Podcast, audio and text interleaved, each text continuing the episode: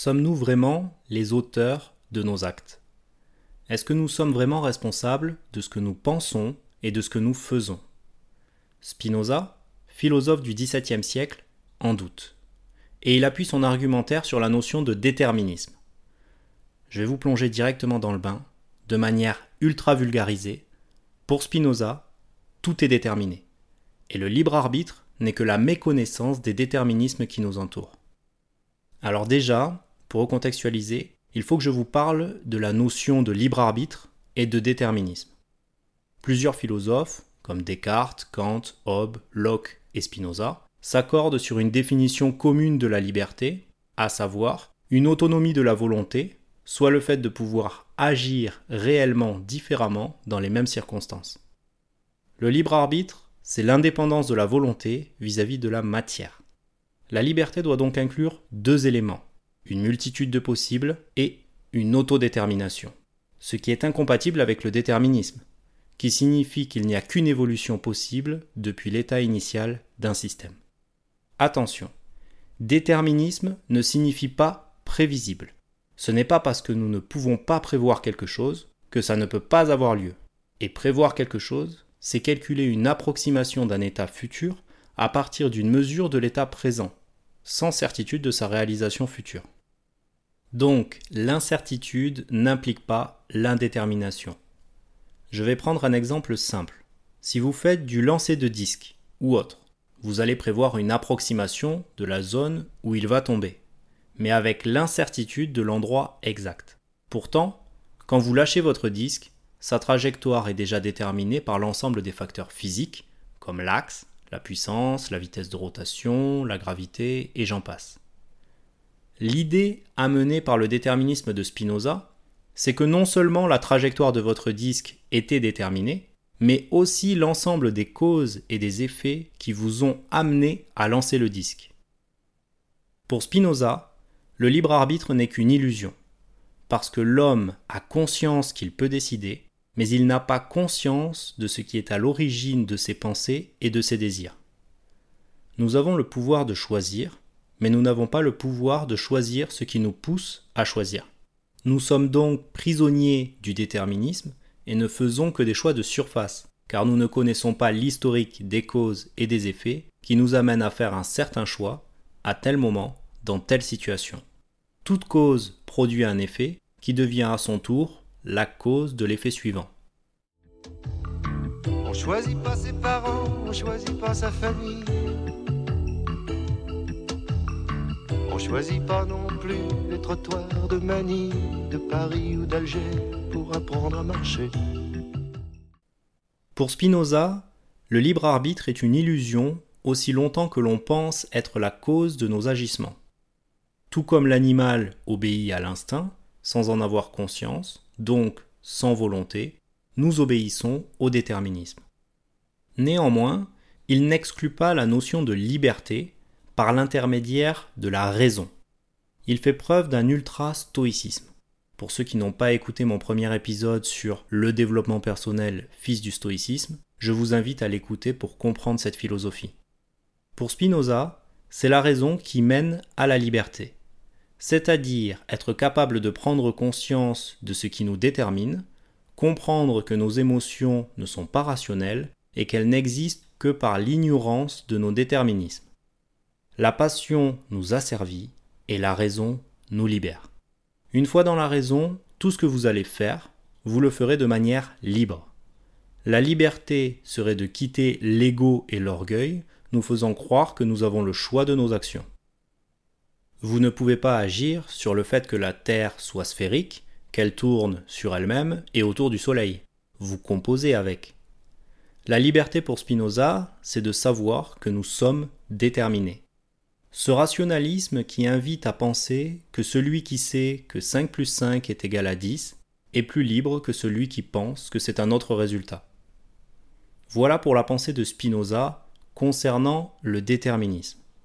C'est une théorie intéressante dans son questionnement, mais dont le nombre de variables est infini, indémontrable, nous parlons donc d'une croyance.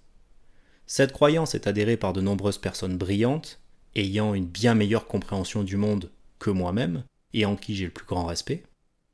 Sauf que les croyances sont le fondement même des individus.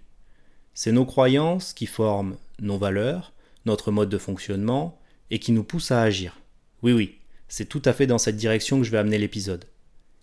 Il existe des croyances qui nous poussent à la croissance, nous motivent, nous inspirent, etc.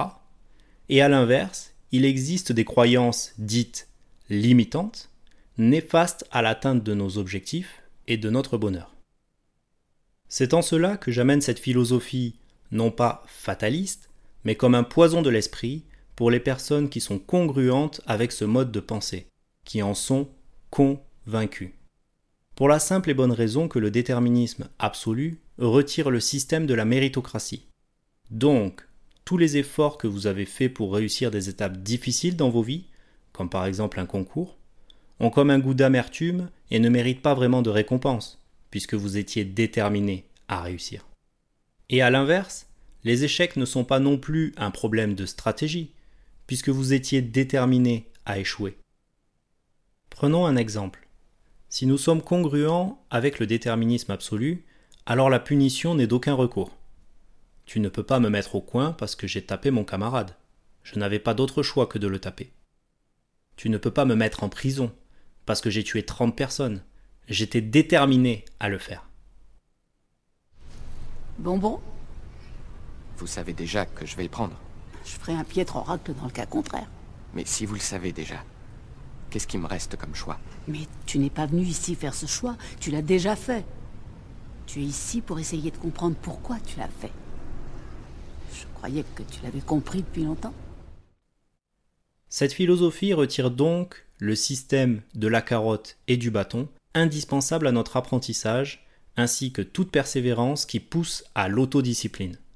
C'est un système de déresponsabilisation. Il s'agit d'une philosophie pacifiste qui pousse à l'inaction en devenant la meilleure excuse à tout échec, alors que le propre de l'homme avec un grand H, c'est l'évolution, à la recherche du bonheur. Penser le déterminisme absolu, c'est croire en la destinée. Je pense que l'absolutisme dans le déterminisme n'est qu'une chimère de la métaphysique, c'est-à-dire un abus de considération abstraite qui, au lieu d'éclairer la pensée, ne font que l'obscurcir. C'est pourquoi je me rapproche plus de la vision compatibiliste du déterminisme, c'est-à-dire supposer la liberté en admettant un dualisme entre le corps et l'esprit, ce qui n'est pas faisable dans le monisme spinozien qui ne fait pas de distinction entre le corps et l'esprit dans sa philosophie de la totalité.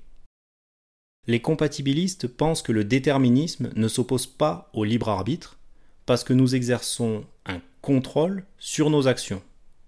Ce contrôle, c'est la délibération sur sa capacité à choisir cette action plutôt qu'une autre. Délibérer, c'est se déterminer en fonction des raisons d'agir.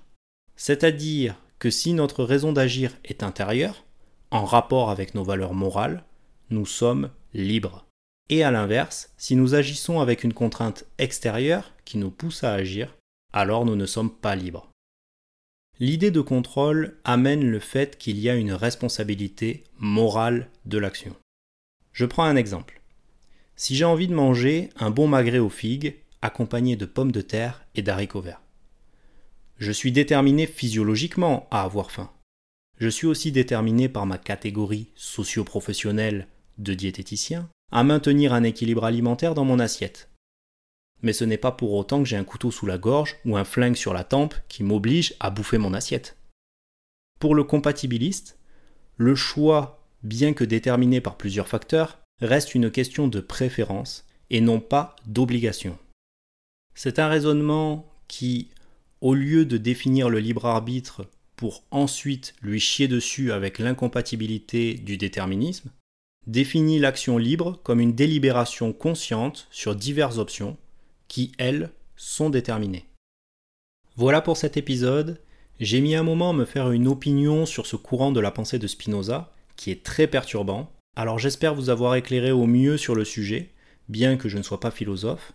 Cet épisode m'a demandé pas mal de recherches et de lectures, alors, si ça vous a plu, n'hésitez pas à faire un don. Je vous rappelle que ce sont les contributeurs qui font vivre ce podcast dans une idée de partage.